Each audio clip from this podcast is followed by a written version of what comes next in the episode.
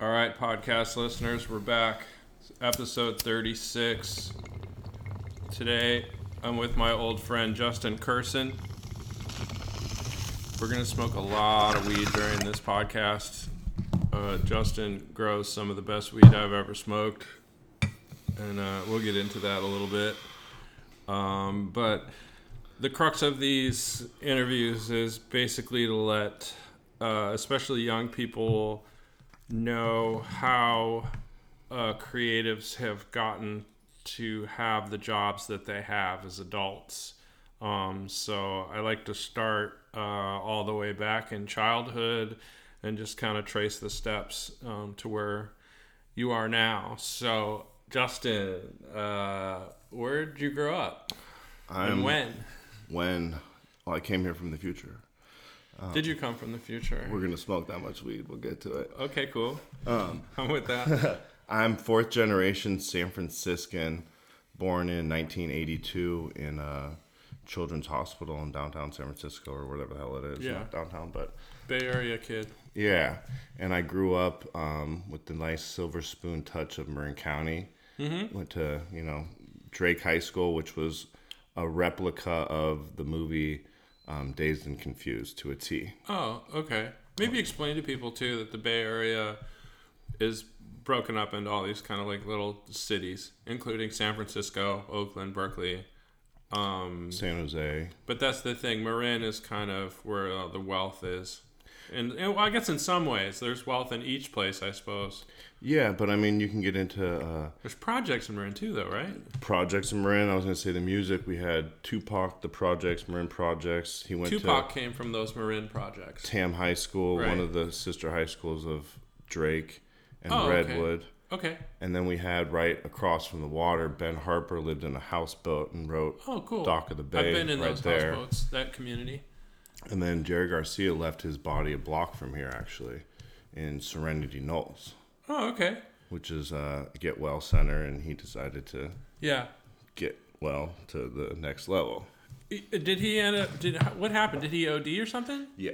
Oh, okay. See, I never remember even hearing the story. I remember that was a really big deal when Jerry died. I remember the kids on Haight Street were just like shook.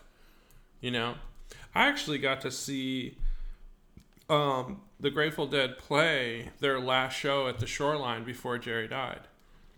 Just happened to had some hippie friends, and they were like, "You should come," and I'm like, "I'm not really into the Dead," and they're like, "No, you should come." That's You know? epic. I mean, there's And it been was so fun. Podcast probably just about that. It was so crazy. Yeah, I bought acid in the parking lot and it worked. I didn't think it was It gonna. worked. I, I thought it was gonna be bunk. I was told you could buy bunk acid in the parking lot and at, at a dead show pretty easy, but you could also get some really good shit. Yeah. So I found like my hippie friends told me just find the like dirtiest, crustiest hippie that you can find in the parking lot and hit him up. You know, and if they can know tell that that, you know what you're talking about, they'll give you good shit. And uh, yeah, I bought six hits from this guy. I took one after maybe. I don't know. It seemed to work pretty well. Maybe I just wasn't. I wanted to go harder. I feel like I was starting to sparkle and stuff when I finally got into the shoreline, and we sat all the way up on the the grass, way way up away from the band, and I didn't really remember the show at all because I was so high. So we got in, and I think we got to the grass, and I ended up eating the other four hits that I had, and so I blasted off. I was tripping into the next day. Yeah. But that's my only experience of like seeing the Grateful Dead play. I really don't remember the music at all. You know, I was so gone. I remember the girls were dancing in circles and their skirts would blow up. You know what I mean? Like whirling dervishes. It looked really cool. I mean, people just- can say that about them, so but they cool. went on tour with them through the whole summer and saw 20 shows, and it's all So- one. no, that's just it. Yeah, it was a it was a bizarre. Did you ever go to a Dead show? You know, the only experience I had with a dead show was answer to that no. To be cut and dry, no. Yeah. But I went to Dark Orchestra and other ones in What was Humboldt. that? It was, was, their side project? Yeah, it was like Oh. their cover band. It was basically the band without Jerry Garcia. And um, driving home one time from Washington with my mom and the dirt bikes in the truck, it was a traffic jam for two hours in Oregon. And we are like, what the fuck? And it was a dead show that was getting out. And I was like, man, this is a vibe. Because I was like just a little too young to like go see the Dead play. Yeah. But what you're talking about is a very important part of, like you were saying, where am I? Where am I from? That's the foundation of essentially the music. Not the Dead. My parents listened to a lot of Motown and My parents did too. A lot of Motown. but the Haight Ashbury, like my mom's experience growing up was very dead um, medicine associated, and then just that ripple effect that it had even into our generation through that uh, movie, The Orange Sunshine Theory, which was all of my friends' parents. They basically created something called the hippie mafia, which they thought if they could dose the LA water supply, they could have the hundred monkey effect and get the collective consciousness of mankind high on acid and have that effect where you don't remember any of the Dead Show, but it obviously some crazy stuff was going on in your space to alter your reality. It was a heavy trip. It was a good trip. accept I- the I world better. tripped many, many times before that occasion. But yeah, it was a good one.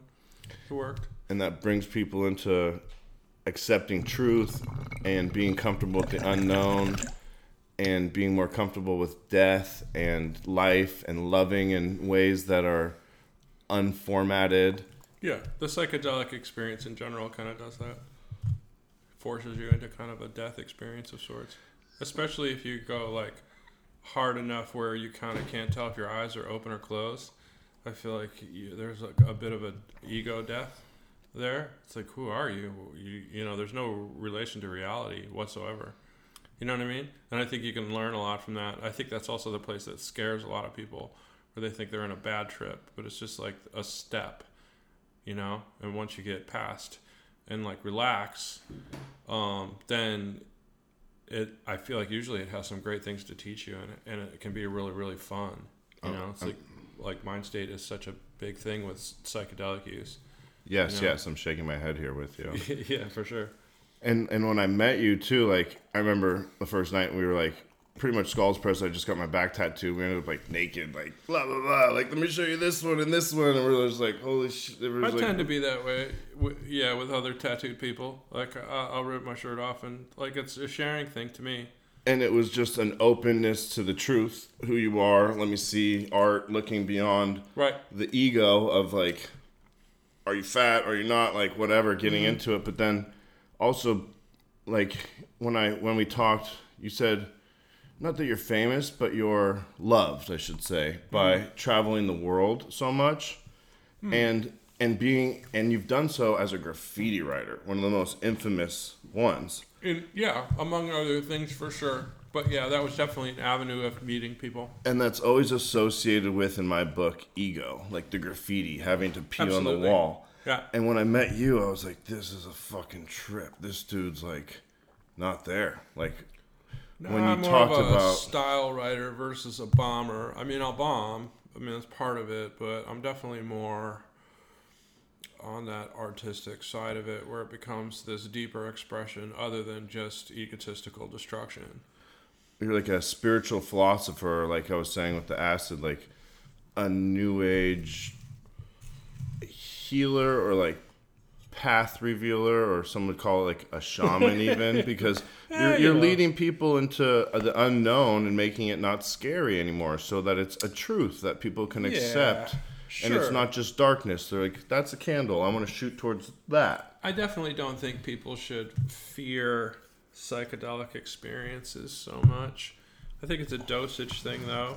You know, you've got to Yeah. ease into things, just like marijuana. You know, you might want not want to smoke a whole blunt to the head first time. Maybe just puff it and put it out and see how it goes. They didn't tell me that. nah, nobody does. I mean, I do. I mention it to people all the time. Like, you don't have to get all crazy, but sometimes it's fun. Well, I love that about cannabis. It isn't that super psychotropic, I'm high the next day kind of thing. I mean, Unless you eat it, yeah, I was going to say, I took a lawyer out it- once and it can get crazy. she got so high, she was high the next day and was Yeah. eating cold pizza the next morning for breakfast and had Yeah. to call in sick from work and shit. Classic. And I'm like, yeah, it's a beautiful thing. That's Right, just right, right. hilarious. I love it.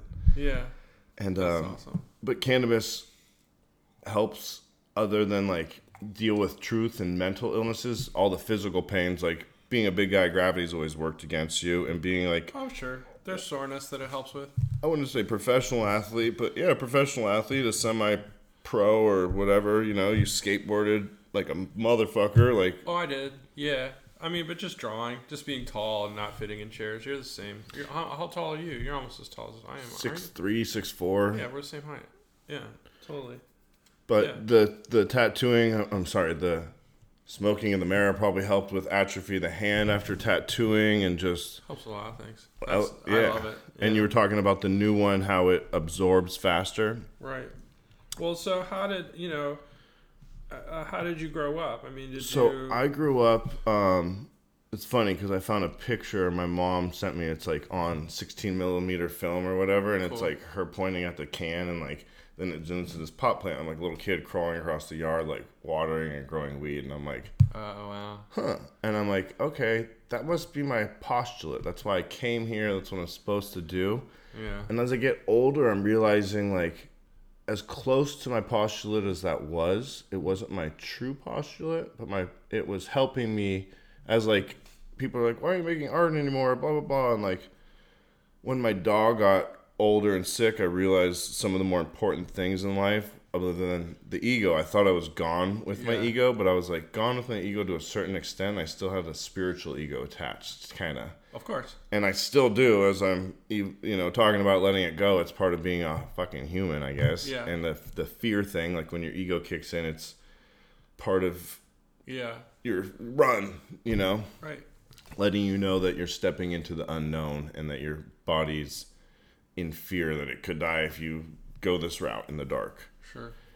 So I think, you know, my true purpose is to be here and like bring light to the world. Yeah. And marijuana allows that expansion of truth to come into people and them to like find themselves. Cool. And ultimately, like art brings people into a place of comfort in the unknown where they're able to interpret it. And in interpreting it, they're expressing themselves. Right. So I've always kind of said oh, I'm an artist or this and that, but ultimately I think I'm more comfortable now as I've refined it to just say I'm a healer, and I just kind of get down and do what. That's cool. Yeah, I mean, you're a medicine man. You make medicine. Yeah, It's like most places in the world now. They uh, even legally recognize cannabis as legitimate medicine. So in that way, yeah, I mean, you've been a medicine man for your whole life on some level on that on that path. I mean, how? The, I mean, were your parents saying growing that. weed in the yard, and it's just that that's how you were running into it as a as a little guy? It's just something that's always been around. like when it was like super illegal to grow like five or six plants, like you can do now legally in Yeah. Marin in your yard. I think my dad had like four or five plants, and it was like terrible, crazy. You know what I mean? Yeah. So it was always like this taboo society, kind of like pornography to Pompeii. Like people didn't know about it, but if you know, that's another story. But like sure. it created a tabooness by them hiding the art that they found in Pompeii away, and in Right. hiding it, it created the tabooness around it. So it was always appealing to me because I couldn't So, talk about Just it. Just to clarify for the listeners, yes, because I'm high when they were excavating Pompeii, which is the city in Italy that was covered in volcanic ash almost immediately, and people were even caught mid stride and basically locked into position, like vulcanized, like a volcano. Um, but it recorded uh, their society and the things that they had almost perfectly because it was it happened so quickly that everything was just stopped in time from the volcanic ash. But they edited what they found. They did. found all kinds of different things, but they found, of course, a lot of pornography and sex objects, you know, toys of all sorts, all kinds of things.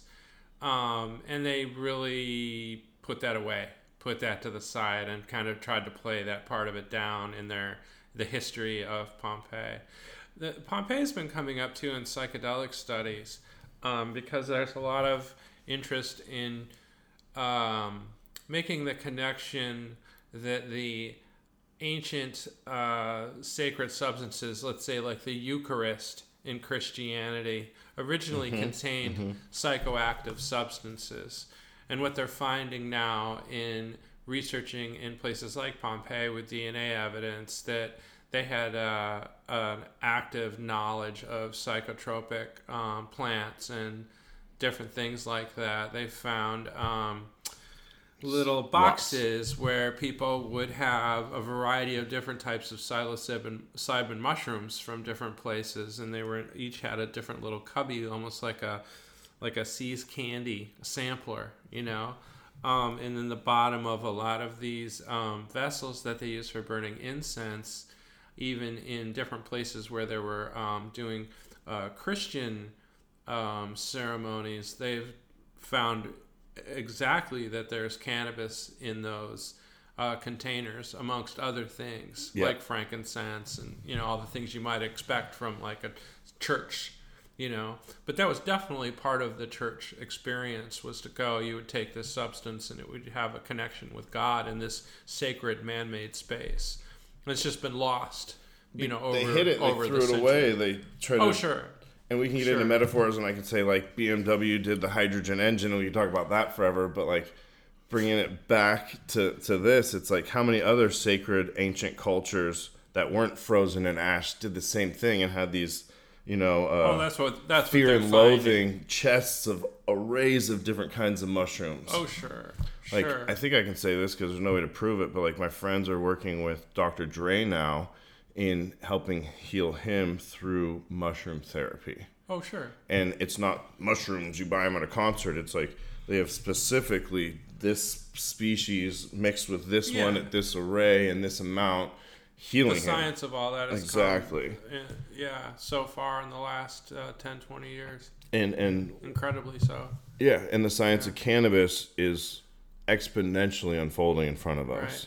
and you and me are old school we're smoking flower out of a fucking bong that's fucking Yeah. awesome right now no no that's but we don't have like a thousand dollar dab rig at the right so, temperature yeah and all i the mean um were you also drawing and stuff as a kid So I remember my mom said the first time she cried as a child is she put out hand paints, and I didn't want to touch the paints with my hands. And why would you? I wouldn't want paint on my hands. It's terrible. Like my family was Kursanovich before Kursin, which meant we oh, were okay. Russian painters, and you painted, and that's what you did, no matter what. oh okay So I think it was like something in my like you believe that it's not like the previous life you had, but it's the bloodline that you're experiencing of the Well, it's like elder. the the skills and the things that I was kind of born interested in. I think those are things handed down through my bloodline history.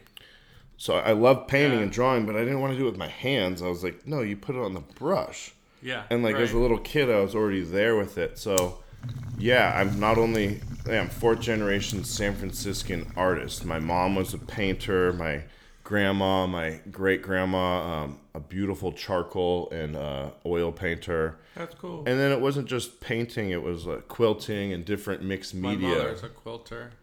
Yeah, That one's grandma's quilt. It's it's cool. it's a vibe. Yeah, like cool. she loves like Ben Venom stuff. You know, she's like, oh my god, That's cool. it's it's rad. You know, Yeah, yeah. and it's her being a San Franciscan, being like, oh, these are what the kids are doing these days, and then seeing it from Guerrero Gallery, which has a different standpoint, and then being like, oh, this is old fuddy duddy shit too now. You know what I mean? So it's like this Right. composed. New age San Franciscan. Then I moved out of. I think I chased your tail right after. I was like, "All my friends are leaving. This sucks. I left sucks." in 2013. Yeah. So I bought this place or whatever, like 15, 16, and then pulled Yeah. the paracord after remodeling it. Right. Right. Right. Right. Which, so, yeah. uh, let's go back to being a a kid. Um, like, yeah. I mean, when did you start smoking weed? I started smoking weed, um, my uncle's bachelor party's ashtray. That was like Okay. the gold that summer. And we had How old were you? 13 That's I think when a lot of my friends started smoking. And it was like- around 13. post parents divorce, great thing to like subsidize my mind. And I was like a freshman in high school. I was like low man on the totem pole. I wasn't getting laid by like the hot chicks. I was like, Yeah. oh man, like I need muscles in the car and like Yeah. fuck, I'm just gonna smoke weed with the homies kind of thing. Teenage dilemmas. Yeah. And th- that was like 15, but then also we were like the water polo team, and I think it was like the teachers kind of turned their back because we were national champion blah blah blahs like the fucking mighty ducks but we would go Yeah. to practice at 6 a.m lift weights and then go watch the sun come up smoke weed on the top of the hill then go down to ihop and like pig out then go to school smoke weed at lunch then after school either smoke weed before practice and go to practice again or go to practice soberish after lunch Yeah. and then go home and talk about the practice and the game and smoke weed before my parents came home because they were Yeah. divorced and I Yeah. would eat them out of house and home and my dad would come home and be like what the fuck I'm poor and like I don't have any fucking money because like Marin's hella expensive and it's Yeah. we got this house that's it Right. fuck your kids killing me Right. but it made us a team and brought us together. So like as marijuana does things that people are yet to even fathom that like our great grandkids are going to be like, "Oh, they didn't get cancer because they smoked weed."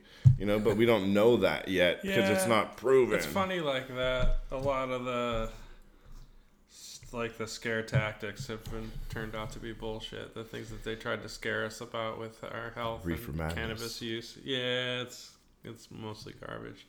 So this is like side note, but where the green fern grows is like a book. I guess we'll get to that. It's farther down the line, but it's like from when I went to college.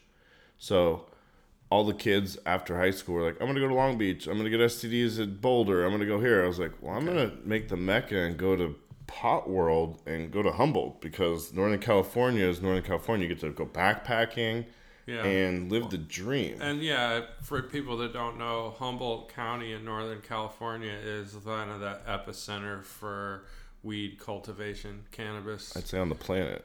yeah. After going to Amsterdam with you, which was at the time. Yeah. and we were talking about numbers with them and strains and then we found out that the homie won the cup was coming from northern california up by redding and like it was just wild that it like made full circle and was such a small world Yeah. Yeah. so i went up there to follow the the dream you know to get my gold pan and chase the gold thing and my gold i'll get i'll get to that i guess was a product that i designed the turkey bags which actually like paid for the remodel on the house That's crazy. and like still is like a great thing in, in my in my portfolio but um Well, yeah, because you're, you know, above and beyond a, a marijuana cultivator, you're quite the op- entrepreneur, um, supporter of the arts and artists. Um, you make a lot of interesting art yourself.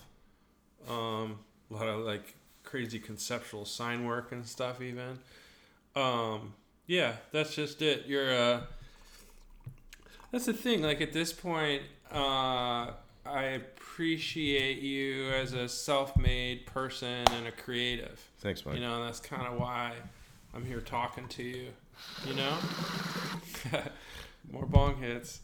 keep them coming i'm gonna try What this is weed that you brought. oh yeah, we're smoking the Tiki Rain that I brought. that's And what was the other stuff that you had? uh the gelato 33 All right. and it's funny because i'm gonna say it wrong because i know nothing about sports let alone basketball but is it gary gary payton or larry bird number 33 Oh, larry bird i think it's larry bird bro Cool. I would not know. so they're calling it larry bird because it's gelato 33 because there was a Larry Bird strain, right? it's this Yeah. so I had a friend that grew Larry Bird back in the day. and and props to the engineer, which was God, because it was essentially like you know they threw some dice in the ring and they got it by accident. That's Yeah. how a lot of this genetics came to be from that side until they got the money to do it. Right. And and that's like that's a fun game, but it's been I wouldn't even be that comfortable talking about the cultivation side of it with you if I wasn't uh, making that shift myself and my older brother who brought me on when I went to college and gave me his old equipment didn't have the farm with the license that because I would That's a learned totally from different thing now. Yeah It's kind of like the tattoo industry, where it was completely underground and kind of sketchy and somewhat illegal back in the day, if not outright illegal. But somehow you made do. And now it's like all the information is out. You can get the best equipment right off the bat. You can get the best everything. You know, as much as you can get the best inks for tattooing, you can get the best seeds for growing cannabis. You know. I do, and with that, you can read all the magazines and get all the equipment and still tattoo like shit. Oh, absolutely. That's usually the case. And same I thing mean, with the growing. first few tattoos are going to be garbage, whether you have perfect uh, equipment in your hands or not. Yeah, yeah, yeah. No, I'm sure. That, absolutely, you're going to ruin quite a few plants on your way to learning how to do I, it. I've ruined a couple. Like I think the first crop, I like drove up there and like took mushrooms and like had to like spray. And this was before I ever took botany in college or anything. And I was like, uh-huh. got back and I was like, Ooh, note to self: don't mix drugs. Don't like take mushrooms and work on the cannabis. Like, fuck, that didn't work out. Like, Yeah. If you can observe it, you can give it energy, like Yeah. sit with it, meditate, but don't Sure. touch it when Right. you're doing the thing with the thing. Right. Learn that the hard way once done, said and done. Yeah. Definitely. But um yeah, so now that it is what it is, like with that being said, it's like I still have respects to and I say traditional market, not black market, like it's not only black people selling to black people, that sounds awkward to me. Yeah. It's traditional market. It's been there beforehand. Right. And then it's the new age market or the white market or whatever you want to call it. But um, my brother essentially has a great thing going up there, looking for investors to build it out as a part of another big new cannabis thing that I'm doing to essentially realign humanity with the planet in in a ecology process Yeah. with Okay. cannabis. Um, but I'm like, why don't you get funding from that guy? He's like, check out his Instagram. And I go and he's got like the green Lamborghini in the driveway and the blah, blah, blah. And I'm like, he's like, I remember when growing weed illegally was cool. Now it's so not cool. And like, don't get me wrong, it's the new way of the future. I can go to bed at night and not be a criminal. Right. That's pretty cool. But Yeah. when we were talking about the path of a shaman or all this stuff, to say something that I haven't heard some of these other guys say because they're scared to say it, like when you're getting your weed like from like farm to table, you're cutting a lot of the like we talked about how water becomes dead as it touches plastic. Oh yeah. Like, does your cannabis not lower in vibration as you have to Peter to pay Paul to pay your taxes to drive it to the store to sit on the shelf to get tested? And you look at the date and you're like, November, what? 2019? Like, shit, that sucks. And that's like because it had to go through so many hoops. So when you're getting it directly from the farmer, it happens to be illegal. But I want to say you're in a closer alignment to God when you do that, when you're smoking the plant directly from the person that grew it. And that's illegal sure. and that's ridiculous. But that's the way of the world's politics that we live in. Yeah. And when they legalized cannabis, opposed to decriminalize it, which I wish we could like go back in time and tell Peter Tosh, "Hey, let's rewrite that song a little Yeah. bit." Um, it changed it because I feel like a lot of these rebel freedom fighters turned into like passive people because they're like, "I'm high, like everything I was fighting for is chill now." But I'm like, "What about the whales? What about the plastic? What about all this stuff?" And they're like, "Well, I'm high. I'm good. I don't need to like." Yeah. Fight for all that. So I think there was like something going on there that kind of was interesting. Like weed was hella cooler when it was illegal. it was just different. I mean, it's still it still has a That's my know, ego that, talking. That kind but of societal stigma. It's just a lot less now. You know, there's still a lot of people that really still hate it. still you know, hate it. I really fear it, and really fear people that use it. And uh, Jazz musicians in the 80s or 60s type vibe, yeah. Well, that's the thing. Yeah, people are just like uh, I don't know, but it's it's definitely come a long way. The pros to it going legal in my book are environmental reasons that you can tag somebody and say, hey, you can grow all the weed you want, but you can't dump your oil in the woods from your generator. You can't do this by the creek. It's affecting the Yeah. salmon. And those are things from like, I guess if I was considered spiritual in any ways, it'd be like from a Native American standpoint, don't vibe with my feathers. They ruffle my feathers when you fuck with the environment. Yeah, So now, if people are like, "Hey, I'll pull down my pants and show you my weed world," yeah, and in doing so, they're not hurting the environment as much, yeah. I'm with it. But Yeah. that's the only great thing that I see coming out of it, and that's great Sure. to me. Sure. No, that makes sense. That makes sense. So, uh, When so when was it that your brother? I mean, were you kind of being taught uh, little things about growing it right away? Yep. And then So, my brother from another mother, um, who I met in the back of Tai Chi class, 8 a.m. at Humboldt State. Like, classic. Classic. This is right out of a stoner movie. fucking classic. I'm writing it all up right here. The whole Yeah. rites of Oh, passage good. that I went Okay. through Yeah. from boyhood to being a man. And it wasn't that I grew the best bud or the biggest bud or became the richest guy. It was that I came to a point in my own spiritual belief that my family and my peers and, and people believed in me and saw that what I was doing was was good and from a place of high ethics and they got behind me and like Which is pretty rare. my family accepted me and I didn't have to get the crazy loan that you have to pay all the sharks to on the first time That's home loan or shit. I remember you me. telling me uh, you were when it first went uh, decriminalized, and you were like, ah, maybe I should bow out now. I mean, it's going to be a whole different thing. There's going to be all these new players. It's going to be such a thing. And your dad was like, what the fuck are you talking about? That's right. Like, dude, you're so good at this. Now it's finally above ground, and now you want to get out of it, and you have all these skills. Fuck that. Now is your time. That's right. Step it up. and you were you, like, what? I appreciate you bringing that back to me. Yeah, right? Yeah, Yeah. Your, your dad was just like, oh, hell no, you have skills. Like, even if. And especially, I understood his his logic of just being like confused, like now you're gonna stop. What a dumbass. Well, I think What are you job security's always been like a little bit of an issue in the back of um, someone in my industry's mind, just like in being a healer, When it's illegal. sure, or Look Yeah, black federal mark- time. but so many great things in this world have been illegal from like oh sure. capoeira to mushrooms. Now they're DC. I think like yesterday they became federally legal in DC or something, which is huge. Um, to sitting on a fucking bus if you were black, dude. I mean, Jesus Christ, the things that have been illegal that Oh, still no. are are Oh, sure. ridiculous. So it's a matter of sure um, this conversation is is awesome and you know my great grandkids may be like my grandpa's dope he took a stand for his place on this planet when he came here and he's he's living it with his boy who tattooed him. And when you get the tattoos like that it's kind of like a rattlesnake head. You're letting people know not that you're a bad person to watch out but that you're a dreamer and that you're mm-hmm. willing to live in the truth and be creative. And if they come around you you might tell them the truth or spawn them in a creative way that they're never going to forget like that awesome book. Yeah, I can see that.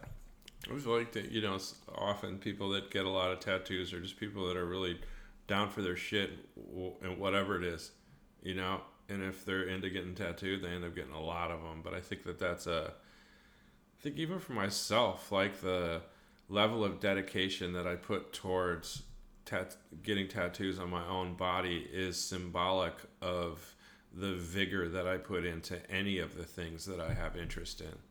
Vigor that's good say Right? yeah yeah It's like this, like You- you- there's only a few things I'm into, but man, I'm really into them. Just like you. But we are talking about relationships. Even your women, you're saying, I don't want to sleep with her just for a good fuck. I want to have an awesome, aligned, higher vibrational path with this person. Well, sure. I mean, And- that's that's the better thing. I mean, a good fuck's a good fuck too, but like, you know what I mean? Like, Yeah. yeah. I but the longer tattoos that go from here to here, it's not like that was a night after the bar. It's like you set in Oh, motion sure. that to show that you're a dedicated person towards that. And then other you'll, stuff you'll you're talking stick about with too. it, get yeah, it yeah. done. Yeah. yeah, yeah, yeah. I mean, you get like a rib cage piece or a back piece. You know, I think most people know you probably have to go back like a dozen times to get it done. It costs a lot of money, hurts a lot. You know, so it's this level of dedication. But I think it also ripples out that like a guy who's as colorful as you, not just in your being and your spirit, but physically, like you got a lot of Yeah. different color carbon on you. Like You make me smile when I see you with your shirt off. I'm like, that guy's fucking happy. He's like Care Bear, shining. Most people just see the black and gray stuff too, because it's on my neck, head, and arms. But my full, rest of my I whole body is full What's color. what's that uh, picture you have with like the double hands that the guy drew that was up in the studio? oh, studio? Shawn Barber's Yes, portrait of me. Great picture. Shawn Barber killed it on that one. So Yeah. that's just like my residual image, like what dreams may come kind of shit. I'm like, that's Mike Giant, like just raw, shining bright. Yeah, all crazy. Yeah, and uh, and like when you do that, it's people are like, damn, that guy's not scared of his truth. Like he's down for his. Like you're living there in is, it. There is that, And that scares Especially once they get really visible. Because you're not going to be that six hour friend that's like, I was fun hanging out with him and done. Like, sure, you're fun to hang out with here and there, but like, you have these friends that come around or these people that either had like disabilities and you remember them so deeply and endearing and like mm. find something that you exchange with them that benefited you, but not from like a place of ego or selfishness that benefited you because you like gave to them. Like that gentleman with the comics, man, like that touches my heart. Like, he was a I want to interview him. cool guy and like you got Yeah. down with him, bro. That's my dude, man. Yeah. Yeah, Anthony's my buddy. He's like, he's he's in his late forties, like me, but mentally he's about twelve, and he's always been there. So, um, he, uh, yeah, he's just a fun friend to have. But he has his uh, ups and downs and his uh, his victories and his trials. You know, um, yeah. God bless Anthony. I've always learned a lot from him and a lot from like especially how um, rude people can be to him. They You know? over talk him or Yeah, they just like people will talk shit to him. Like he like get the fuck out of the way, dummy, because he's he's a big lumbering kind of guy, and he's not that swift, you know.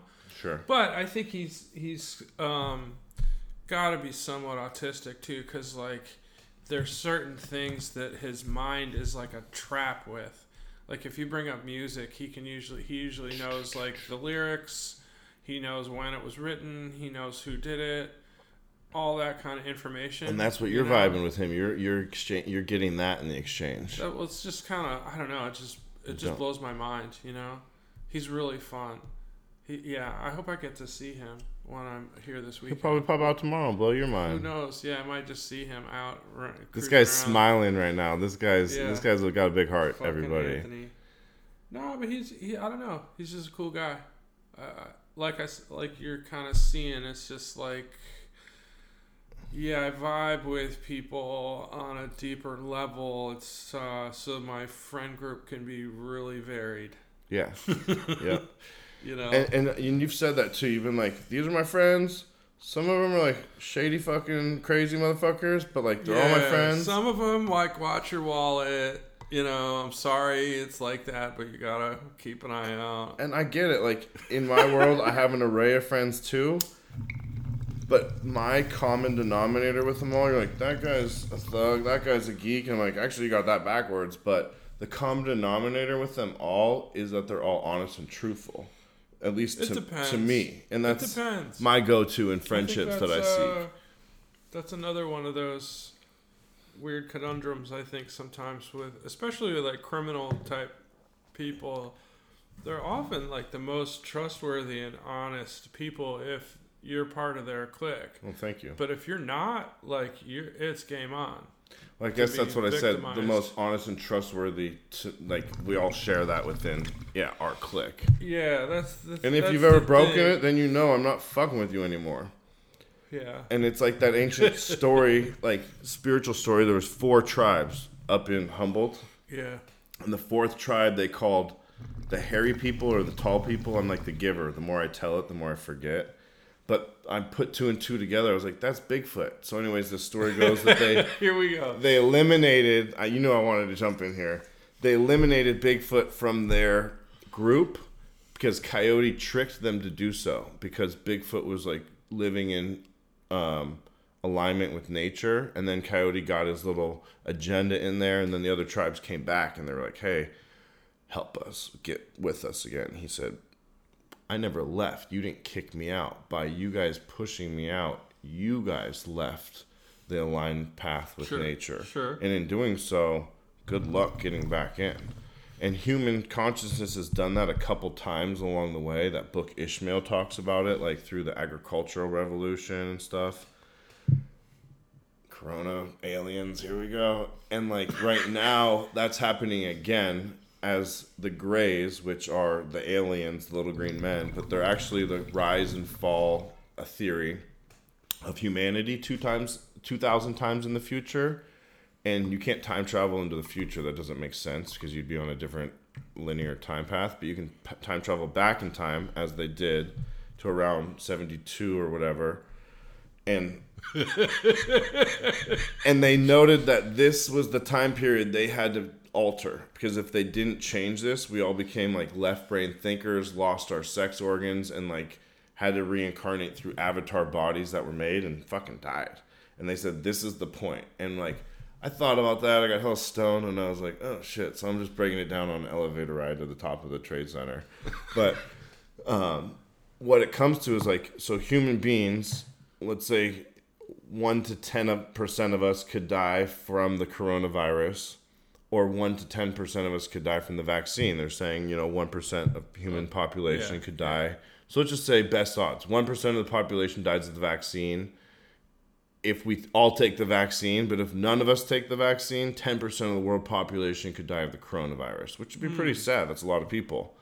But if we just tore the sheet or the yin yang in half, white and black, and humanity chose this is hard to say because taking the vaccine doesn't mean that you're not in alignment with god but i want to say like in alignment with earth dirt nature and not taking it and allowing the ones that aren't immune to it as like a scientist i say this not a humanitarian i took fucking Yeah, hear you. botany not anthropology Yeah. and 10% of the world population dies of the coronavirus, the ones that are left are in alignment with the earth and to deal with the viruses and stuff here. So maybe the Greys came back in time to try to fuck with that because that's not what's happening. We're taking the the vaccine and I say vaccine but I shouldn't say that because we're taking the corporate agenda because what we're doing is we're buying an uh like a way to not get sick opposed to dealing with it and letting nature work its way out. Well, yeah, you, yeah. And what You're, you're, high as shit now, but well, why you uh, why you brought me in is because I have the ability to think like this because I don't go to a nine to five job, no, me either. and if I did, I wouldn't be able to think do. like this. I do think though that Use there's um something to Being high as shit and thinking like this. no, simply that the stay-at-home order to, on some level to me seemed counterintuitive. Like we're supposed to be out there getting our hands dirty, mixing up our you know Building our immune our systems. immune systems. Right kind of we're supposed to be doing that constantly. Um and also if it's a lung infection it seemed like we would want to be getting as much fresh air as possible. And also uh, cardio you know get your body warm um because it it it, uh, it doesn't last if you try to burn it you know it wants you to just lie down and like take over you. But if you fight it i've seen plenty of people that did little affidavit videos on instagram about how they fought it Yeah. and how they just you know you have to have like a fighter spirit to, you don't you can't give up because it'll get you. But i think that that's uh that was kind of my attitude the whole time. As soon as it started i was like i need to improve my overall health um so that And I, you have. know because i thought i thought right away i'm gonna get this. Fucking guy. there's no way i'm not gonna get this. If this is just how it's going i need to prepare myself for when i get this. That was my whole attitude the whole time. And i've never uh, shown any symptoms. I might have um, been sick in i think it was february my studio mate came back from asia with a cold and, and i got it and we're thinking that was probably it um, but you know again Yeah, I think I got it in November two, two years ago. though, but you know, they're saying you might be able to get it again if you've already had it once. So I'm just like, again, from here on out, I'm just going to try to continue to stay healthy and work on cardio every day get my lungs plenty of fresh air every day you know and and that's uh, just going to be my kind of program from here on out Yes. as far as the vaccine goes i feel like i'm kind of at the end of the line like um i don't feel like i am one of those people that needs to be at the front of the line let's say Oh, You know oh, I mean? yes, I hear you in that sense. so i'll take it As myself, know, yeah, I'm tall and strong. I'm good. when it's time I'll take it eight years from now I'd after it's been tested. have everybody else be, uh, you know, for a lot of folks um, that have taken the vaccine, friends of mine, it gives them a great uh, peace that they didn't realize they needed, you know, so bad. bad because. Uh, And peace You of know, mind's it's big. Maybe the thing's a it's, uh, placebo from now, but it's giving people peace of mind. it's So just- fuck It's It's been a rough year in some, you know, and I think that people they get vaccinated and they feel like, oh, I don't have to worry about this anymore. This has been the stress on my life, my daily activities for over a year, and now it's like, oh, I'm good. And risk I'm good. reward, if Okay, that's giving I'm them good. that, fucking go for it. Yeah. No, that's exactly what I'm saying. And those are the people if they need that kind of uh, but they're also the should ones be that if they get the it, front of the line right now. their anxiety is gonna spin them into like dying from it because they're gonna be like, oh, I got him to die, I'm gonna die. 'Cause Yeah, I think that's been a terrible part of it is seeing how uh, the people who are kind of susceptible to fear and that kind of thing, how it really, really hurt people. Mm-hmm. So many people really just didn't leave their homes for so long. a year now. It's just, uh, yeah, it's just heartbreaking to me. and and this might be the most uncomfortable thing I say that people hear. It's about spirituality, and that's uh that if you're like what you said isn't the most like positive way to not get corona, but you were like preparing for it. It's like you were just you were ready for it. it just seems like an inevitability. but you put in your space, you put it in your space, and you ser- you psychically and spiritually processed it and dealt with it, so you like didn't fucking have to. Whereas uh-huh. like it's kind of like the people that are like, oh no, oh no, oh no, and they're like, bam, you get to have it, and you get a car, and you get a car, because like spiritually right now, what's going on is in like I want to call it like the point of infinity, because like 2012 and 2021 between like 2012 and the christmas star like where the planet and stuff align like the point of infinity like we went we're going to like the age of aquarius now so we came through like this dark thing and as they say you go the yeah, darkest how, point how in light Where do you think we are in that?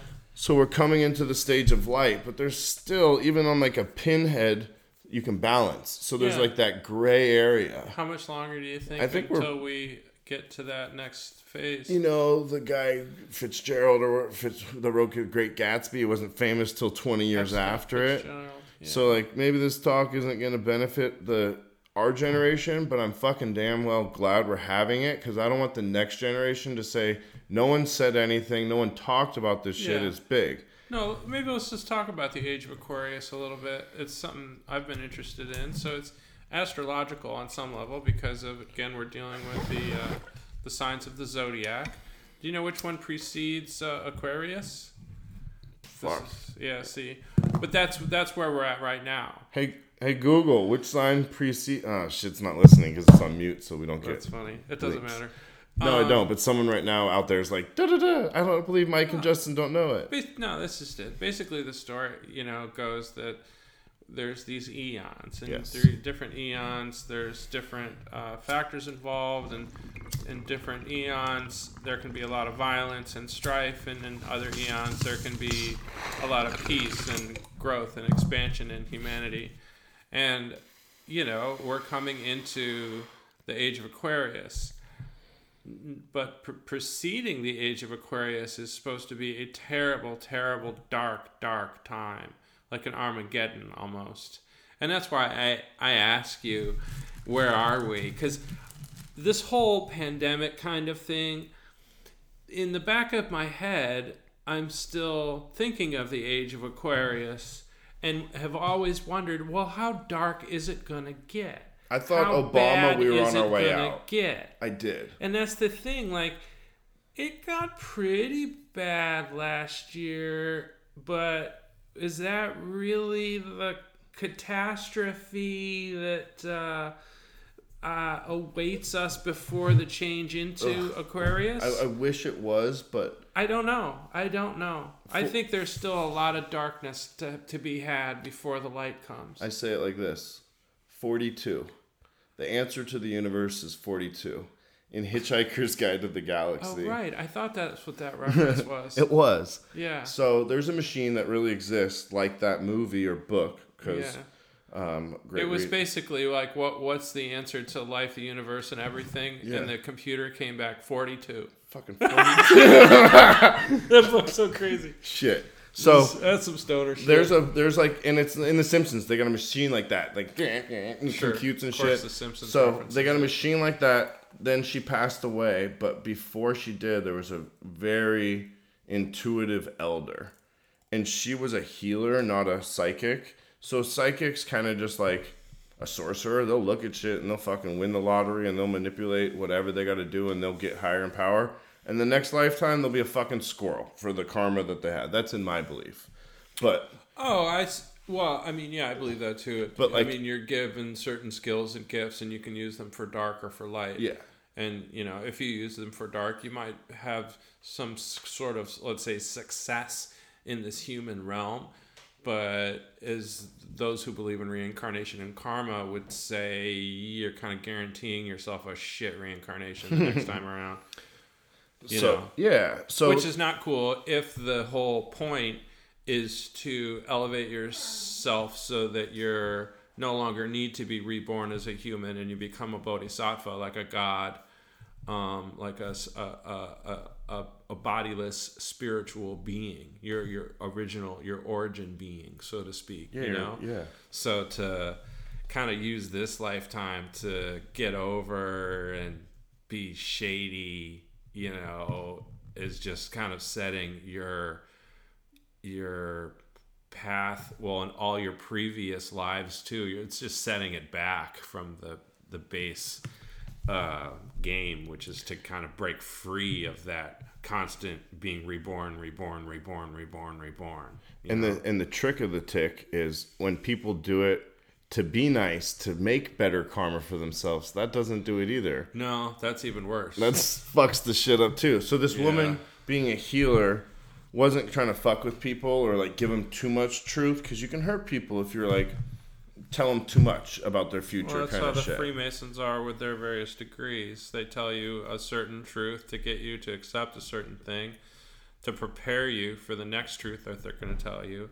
And often, when they take you to the next level, they tell you everything they taught you in the previous level is actually bullshit. But we needed to prepare you for this this level of truth. You know, so there's always that kind of at play. I think in the world too, where the media and politics and whatnot are kind of giving us this version that they know we can handle. yeah. You know, when it's really just like, okay, so what is actually happening? You know, I don't know. And I didn't want to point at the Masons or the Illuminati because I don't believe it's them. They're just doing their part in shining and helping the world in the way that they Should see be. fit. Should be. And, and I do believe that. You can't just like you know what's the first rule of success? Don't tell everybody your shit. But um, what a, what there is like an agenda going on, and it might be like aliens or whatever. But in Hollywood, they hew at a lot of little things, and like everything that's going on, and not just the fucking Simpsons, but we've seen either in some way, shape, form, or another. Like we were like Mission Impossible two with the vaccine thing, or blah blah blah. You know what I mean? Like it's all been leaked out there. Oh, right. We were kind of talking about that earlier. How it's almost as if Hollywood prepared us for an actual pandemic. to dull us down to it. So when Oh, it well, you happens, know. it's not like you know and, but then there's the stoner flip side of that where you're like um or is the power structure taking advantage of these fictional stories that hollywood Mm-hmm. threw at us that got us prepared for it now that it's here they can manipulate it knowing what we already have accepted as how things should go down and, and then everything you hear, you take with a grain of salt to a certain extent now. So it's like what I was saying. This Should. this older woman on her last legs, she kind of slipped and said how much longer the world. I'm quoting has to live, kind of shit. Oh, okay. And this machine kind of said on the short side of that, like if you keep using plastic and Coca Cola bottles, like six years, and she said like 60 years. So it's like, fuck. Excuse me. So it's like, I'm not gonna intervene. I've had some drinks, taking rips. It's not polite for me to look at that right now. But in respecting that these two things from being a uh, scientist and the Yeah. machine said this, Yeah. and a spiritual person and this woman that I respect and her practices said this, I'm like, that's something to note. Right. And it's unfortunate that my grandma went through the Holocaust and that we fucking finally had like a black president. And it wasn't that like no bombs got dropped when he was a president. It's that people around the world in Africa gave people hope as humanity. Oh yeah, no, that was a big deal. My mother uh, marched for civil rights when she was young, before I was born, and um, for her uh, to see Obama become president was a huge, huge thing. Yeah. And I'm sure um, I haven't seen my mom because of the pandemic in a while, but I'm sure to see a woman as vice president is really stoking my mom out too. You know, for sure. Those are big things. I think we kind of take that for granted, especially young people are just kind of born into it, you know, or grew up when Obama was their their first president that they remember because they were little. You know, those are pretty extraordinary times. And, and a president, it's a weird thing too. Like, I don't believe in voting for presidency. All you're doing is supporting the oligarchy, essentially.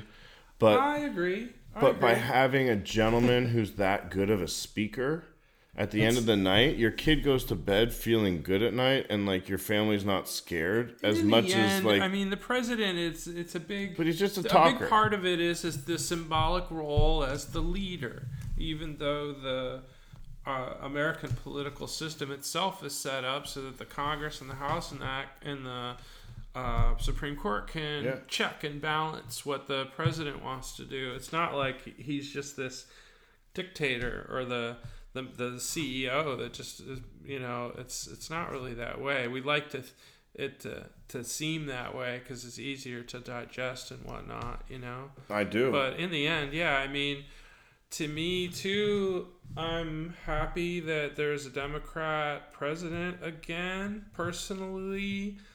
But he was still little bit of a connected to the dynasty of the Democrats before he was the vice president with Obama. I mean, It's again, it's like coin, though, too. we keep having to vote for these dynasties, and Yeah. it's like, how is that any different than ancient So monarchies, it's right? it's not, and I don't It's support either. But me. then like we forget that the Republicans freed the slaves. You know what I mean? So oh it's sure. like oh no. The the the uh, the history of the parties themselves. But they're the same fucking really, shit, is what I'm uh, getting at. Fascinating too, So because like- there was a complete flip flop basically yeah. in uh, ideology. So we have like two beehives out there, right? Yeah. And it's essentially, let's just say one of them's Republican or one of them's Democrat, and you can't go anywhere else. So you have to live in one of them, but they're both beehives. It's like, what about the bee that wants to make a nest on the fucking tree, man? You know what I mean? Like, you can't do it, so he's got to go back and forth between the same fucking shit. yeah. And that's what it's like. You said leader, so it's like, Can I have an apartment in either hive? You know? yeah, so it's like hive, and I'm glad you say that. So it's like hive, herd, and both those don't resonate with me. What resonates with me is pack or tribe because I'm a mammal, I'm a human, Yeah. and we naturally lived in packs, not hives or squirrel, and we all ran in one direction like boar or cow in herds. Oh sure. And we're being treated in these mass populations, fed and like medicized or whatever as hive or herd, but that doesn't make sense. We're naturally tribal species, Sure. and as I we I think that's a part of the experiment of America that each state kind of has a tribal identity. You know what I mean? Even you know, so it's yeah, 50 It's, it's, it's a tribes. thing in us. I But mean, within that's the whole thing to me California- with uh, sports fans, so many of those people don't even play the sports they're huge fans of, but they take like personal. Uh, because they love they- the they- city. well, but they they they take a personal feeling of accomplishment in the accomplishments of the team. You know what I'm saying? Larry and how, Bird. How could that not be more tribal? Like you didn't do Sure. anything really other than maybe pay for a uniform, shirt, and the ticket to, to go to the game. You know, um, and you really feel part I of never this- noticed that. America, 50 states, 50 tribes, because Well, California, kind of there the used to be a thousand that's what tribes. I thought was the idea. I mean, and that's I think kind of how it should be. I mean, it uh, again though, unfortunately, in our lifetimes we've seen that change dramatically. Regional flavor, how Yeah. slowly but surely that's getting eaten away. Even now Texas, which had such a wonderful individual state identity. Texans, man, you know, Sure. Texans got a steer on the front of the Cadillac. Some bitch, goddamn right, Texas.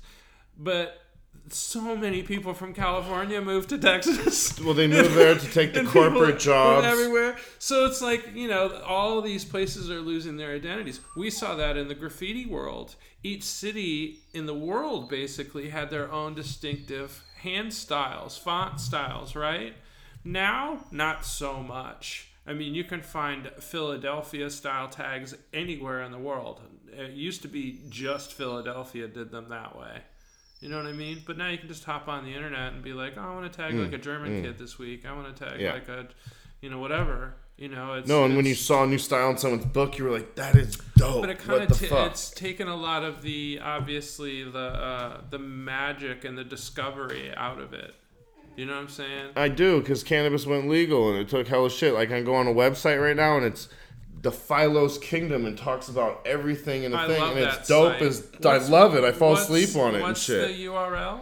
The it's the Phylos Kingdom. Phylos P H P H Y L O S O S yeah or some shit like that. And it's But it's uh, like a directory of weed Yes. strains, and you have to be a member they- to log in so they take it seriously. Yeah, But it's member orientated and stuff, and It's you an go get it. resource. You go get it tested, and you're it's like, probably "This what is." I should dig through to find some more. Uh, I wonder how many of these new age whoop fucking dupe people are actually doing the research through there, opposed to just doing a new strain, but it's the same shit with a fucking different name. You know what I mean? Opposed to like breeding it out and doing I the think research. it's cool that there's things like Phylos out there that are trying to Israel. solidify and scientifically designate this is this, this is this. You, you guys can make up all the fucking weird names you want, but this is what this came from, and it's because pretty you s- amazing. Yeah, I I, almost looked at it moved last to time Israel for that reason. Two years ago, I was like, Yeah. "This is the place leading the revolution on cannabis medically. They're the only ones dissecting it from a place of medicine, not from a place of capitalism." right. Which what's that's the one shitty thing that's really happened here as it fell into the white market.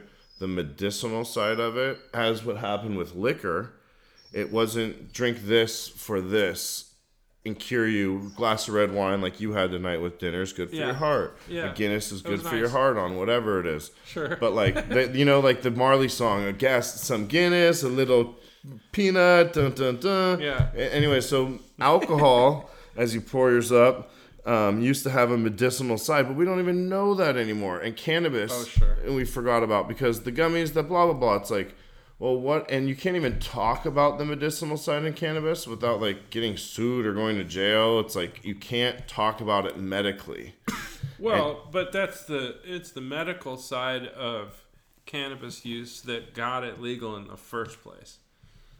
Right, but now Absolutely. you can talk about we saw that on TV, man. Yeah. You know, it just became part of the. But that whole Things like generation had cancer and they fucking died. and now these entrepreneurs, and this is where if it went decriminalized versus legalized, it could have stayed in this medical realm for the science to really have at it in a gray area that corporate funding would have been too scared to jump into it. So, with that being said, back to like college, I recognize that. The going back in time sound? yeah, yeah, the fucking Wayne's World. Oh, okay. I told you we're gonna time travel, dude. That's what they, all right. So Pulp Fiction, back to the beginning at the end. Um, Yeah. Like in college, there was a company you may have heard of it, Reynolds, and we were all putting our cannabis in bags made from Reynolds, and they're Right. fucking killing it, making so much money off these plastic bags. So I was like, we have to do this, we have to do this, we have to create a company that makes this, and we'd crush it. And then I created Tools of the Trade, Talk Global, that Oh, good. I'm glad you're going into that. It was just what I was going to ask you to get into Okay. because that's your kind of, um, what would you call it? Like above ground business, the business you're kind of I think known for Yeah. um, in the art world. You've had ads of different things. I'm sure people have seen. Um, but you, Some of the stuff you- we did at Art make- Basel or and you make um, real things. You know, you're not making say video games. I don't think you're making puzzles and like real puzzles, media. dice, dominoes, playing cards. Right, right. And that's why I took a step back in that. I didn't want to create more plastic in the world. Like we did those kick ass fucking dice. And when I was Sure. 25, they were the coolest fucking thing ever to pull out of my pocket when I met U-God from Wu Tang Clan and, Right. You know, fucking roll dice with the guy. My fans will remember the Rolling High dice set. That was one of the. That was the first thing I did with Justin. How early was that in your company? that was, I remember First year or two? 2009, the first game we released. And then, like, we released it, fell asleep, hopped on a plane to Art Basel the next day. my right. buddy just like turns the computer around. He's like, I'm like, he's like, hype beast, high society. Da, da, da, da. It was like 29, 30 blogs of all the cool hot blah blah blahs next to the Nike SBs and all the shit. And I'm like, that's good, right? He's like, that's dope. Yeah. And like, we crushed it, and it was fun.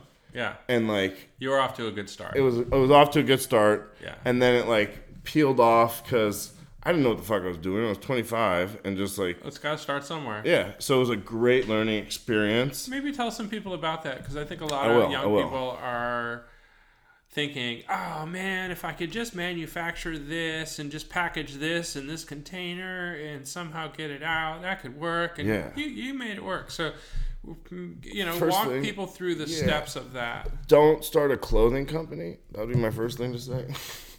Don't start a clothing. Company. Don't start a clothing company. I wanted versus other uh, types of things. Yeah, because you can make is a bitch. clothing's a bitch. I wanted to do tools of the trade, the clothing company, and it was like what your tool of the trade was was your thing. So you could have like guns on it if you were an assassin, or scales on it if you were a hustler, or sex toys if you were a, a sex worker, or whatever Okay, it was.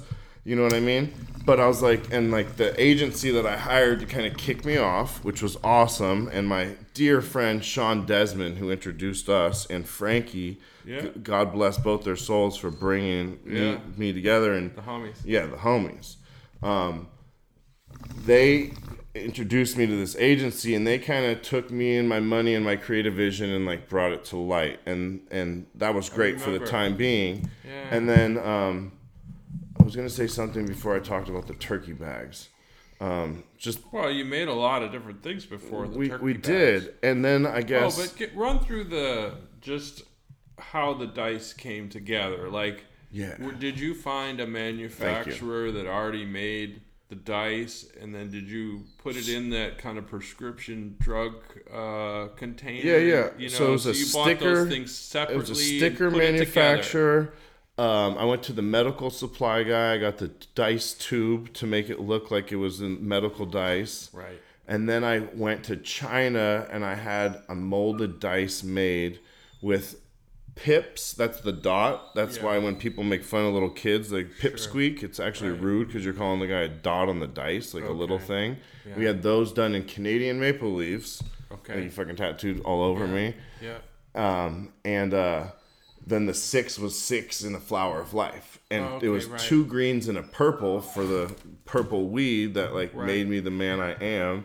Right. So in the jar it looked like fucking weed, and it was like Yeah. super killer, and just like some of the funner heads that we pulled it out on, just it was just a dumb little thing. so it lit Yeah. people up, made them happy yeah. and then someone brought to my attention as like Talk Global kind of came to a point of like infinity, I should say, because we got some fun mm-hmm. stuff that's gonna come out with some of our homies again. Yeah. But it's gonna have a different feel to it, and and like my stepdad said to me once, he said, "Be conscious of what you create in the world."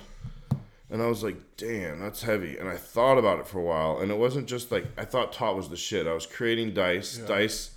The dice we made, I looked at it like this kids are hustling, selling fucking drugs, packing nines on the corner all over the United States, Baltimore, whatever. Yeah. And they think they can either become fucking Larry Bird or the drug dealer that gave him the drugs. Yeah. Now they learned about, and this is, I'm not trying to save the world, but I introduced them to Mike Giant, a guy that is a mentor of mine because you did the Yeah, yeah. artwork, and Yeah, now they're like, I can grow up because one of my dearest homies in college came from Inglewood, and I'm like, what the fuck are you doing here, bro? He's like, art kept me alive. I kept my head down. Art, art, art, art, art. Yeah. It was either basketball, selling drugs, or art.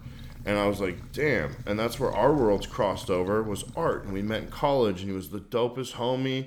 And like we'd go out and just have hella fun and just rage. And it was just art that brought us together. And I was like, art is such a beautiful thing.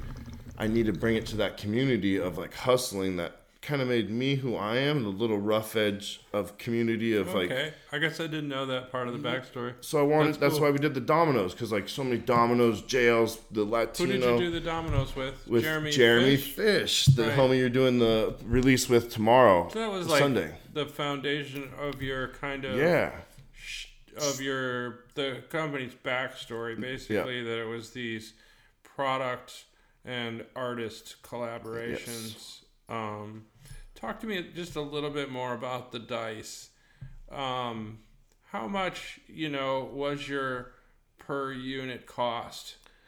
so that's where I probably shot myself in the foot. I always wanted to make art affordable to everybody, and that was part of Talk Global. It was like you're with it, so I don't want to Yeah. say that about your art. Like anybody could save up and buy enough, and buy your prints are going to be try to keep it accessible. Yeah, and that's awesome. And I kind of you know got that. Like I said, Yeah. a mentor of mine, Mike Giant, Sure. said, you know, give. You know, that's the best reward in life. That's how you feel the best. Comes so, back too. It's like you build your uh, fan base that way. so I sold them for like I think I made a couple bucks on them, and then like Yeah. when Josh Well, yeah, I bought mean, the how much lot were off they? me, Where I think I mean, like you had the sticker, the sticker, the the, three tube. dies, and the tube.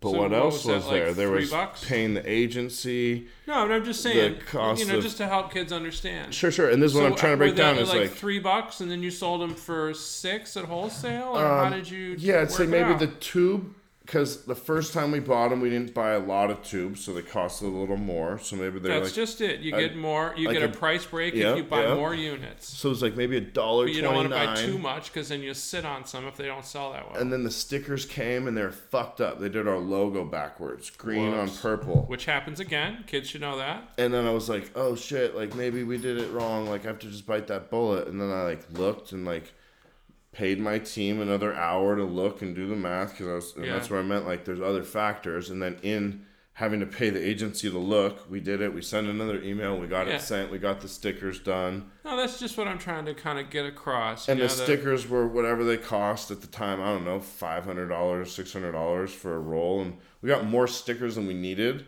But we started putting those things on fucking everything, and that was like Oh, marketing. well, at that's another thing too. Um, a lot of companies will offer that make stickers now. I just used a new one called Sticker App that I hadn't used before. Mm-hmm. Um, but if you, a lot of companies will do those ones where it's on a roll, and those are often very, very cheap. Yep. You'll get like a thousand on a roll, and they're like, gosh, a, a cent or two cents they end up being each, depending on where you get them from, versus buying just a hundred stickers from somewhere. There's like a lot of variation, let's say, in price and in quantity, you know. Mm-hmm. So So we did you? that. How did you sell them at first? Did you already have places where you knew you could sell them before you made them? We didn't, and I didn't know Okay. shit. Like I went to That's college. That's a common kind of maybe mistake, but It is. also you learn. We had we had a we had a opening and release where everybody comes and drinks beer and like asks for them for free, and like you Yeah. give them to the homies, and then you're like, damn, that cost me a thousand bucks. Right. And you like think you're gonna sell them all there and shit. Yeah. But we didn't. So I think we had a distributor, really good dude, and I still fuck with him. Um, uh, Dove. He did DKE. Okay. And he wanted me exclusively and stuff, but I was like, I can't do that yet. I'm just kind of. Right. I've always looked up to guys like E40, and I'm not signing. I'm, I'm making it on my own. So he helped us a little bit, and then Adam from Upper Playground was a fucking advocate, hella good dude, and Matt Ravelli, Yeah. and um, uh, Trevor. So Upper Playground got behind us. So Yeah. and then uh, Ruka Right. and uh, a couple little boutique fucking cool to be spots, kind of like the What year was this? 2009. Okay, right. And then we hit the Basel, the Basel. Yeah, Art Basel. Yeah, like the next day, and it kind of blew up out there, and we did the celebrity brush shoulder thing, and I think they saw it. and- Again, kids should hear this. And um, the most expensive thing was probably something that never. It's like the foundation of your house. It's not rims on your car. You don't see anything fucking pretty. It's dead in China somewhere. Yeah. It was the mold to make the fucking dice. It probably course. cost like three grand or some shit. And I was like, what the fuck? Like, this is fucking bullshit. Like, well, but that's uh, again, if you can find something that's already made and figure out how to repackage it, put the right artist touch on it. You know, that's the thing. If Yep. you want to actually have the object produced yourself, yeah, you're going to have to pay mold costs and all that kind of stuff. And again, you know, if you're only going to make 500 units, you know, um, the cost of those plus the cost of the mold makes the per unit price really, really high. It does. And You then know? you start thinking about stuff like this is something that I don't even think you know. I probably just think about it. Like the dice came in little plastic bags, and I was like, "Oh, why'd they do that?" That's like a worse for to the take environment. them out of the bag to put it in the container. I didn't, but I was like, it wasn't my original purpose. But when you Right. did it, clackety clacked like pills in the container, which was the whole effect. Yeah. And that's what we wanted. And I didn't have the time or energy, and it would have corrupted the whole project to time or energy, Yeah. take them all out. And then I was like, why would they do that? Like, I innovated the California Freshwater Shrimp Project when I was a kid. Like, I'm all about 1 800 Pot Junk, my new project. Like, I'm all about cannabis recology. This drives me nuts because it was more plastic. Yeah. And like I've seen you get a little. But again, you know, you're dealing with a manufacturer in a foreign country. Yep, yep. Often those little details aren't explained. They think they're doing the the extra little bit to make it a special Marketing product and because it's all packaged and you're like, ah, fuck, I didn't want them back. they don't want to get scratched or something. Yeah, because even with like ordering T-shirts, often uh, T-shirt printers will bag them individually, Mm-hmm, which is really nice. Unless you didn't want them bagged for some reason and it fucks you, and then like you're saying, you end up throwing away all those fucking bags. And it probably cost. I probably could have saved with the wiring was, which was like forty bucks. So that was a fun experience, like going down to the bank and like having to deal with the international exchange and doing it before two o'clock. And It's tricky. that was a fun thing to learn that they don't teach you in college. So because I grew up in a Yeah. retail family, I thought I had a grasp on business, and I went to art college and got a degree in art and, and uh, botany because that's what my passions were.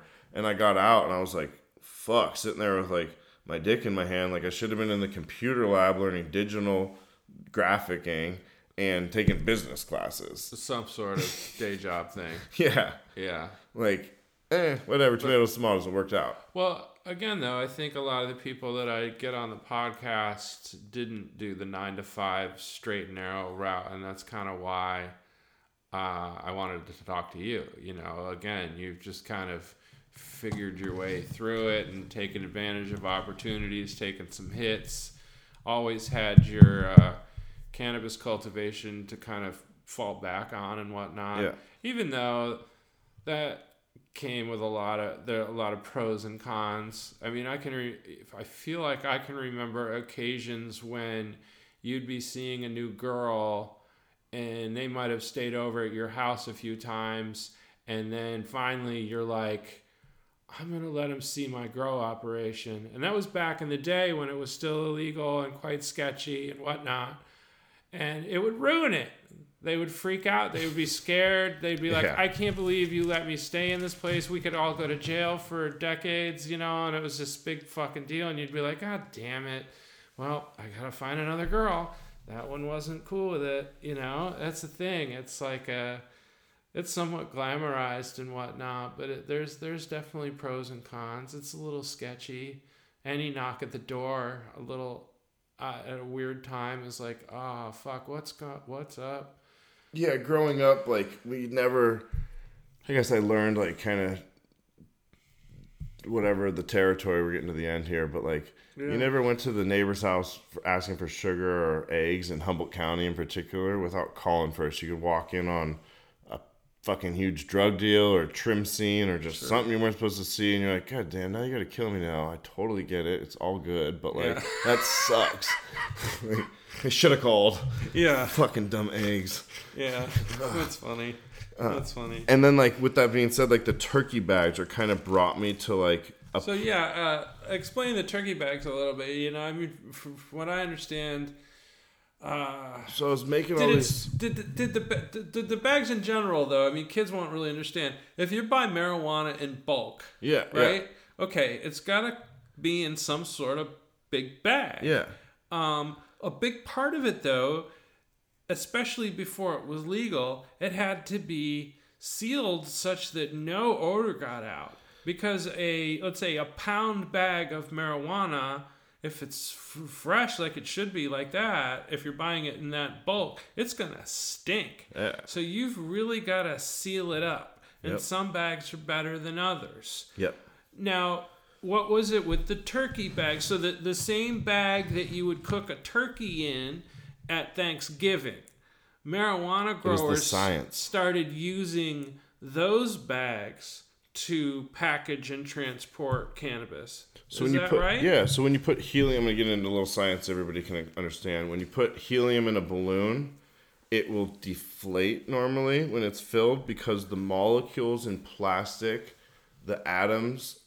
the atom of pla- whatever rubber, the um, the n- neutrons are have a greater hole in it, so the fucking air gets out, like literally through the atoms. But the plastic weird balloons that like fucking Jeff Koons sold for ninety million dollars or whatever. I see why because the plastic is actually polyurethane and it's not plastic, so the atoms on it are tighter. So simple science. So the bags aren't plastic; they're polyurethane smell-proof bags. That basic turkey the turkey bag, and like you were saying, if you can find something that you don't need to make a three thousand dollar mold for for dice or something, Repurpose. and repurposing, Just in terms of like um, making money. and that's where you're at, kids. If you've got like an fuck a t-shirt company take way. something like this Yeah. and repurpose it reuse it and that's the recycling comes down to this before you recycle it or reduce the waste see if you can repurpose it or reuse it because it takes less of a carbon footprint or there. energy because it's there you don't have to change it it's just boom Sure. so I took this thing and I just put a creative spin on it, and we fucking sold out before they got here. And my business partner, basically the same program as the dice where you had a product Yep. an object which in that case was the bags Yep. then you had to create say artwork which would include an artist Yep. maybe even as uh, you play up the artist as a signature part of the the program Yep. and then the the packaging yep, right? So it's kind of just the three part thing. And Excuse again, that's what you did with the the turkey bags, Yeah. and, it, and it, it worked really well. How many years after the dice did you do the turkey bags? So I was getting a little bold. We were doing games, and I was like, games and accessories, because this has been itching for a while. So I think three years after, like 2012. just saying, you know, learning curve. Yep, yep. And then I dropped that. And um, after a couple years of doing that, I started looking. I was like, I'm making plastic bags for a living. This is not using my creative forte to its fullest here on Earth. Again, that's the thing with entrepreneurship, right? It did. It take it. It started running.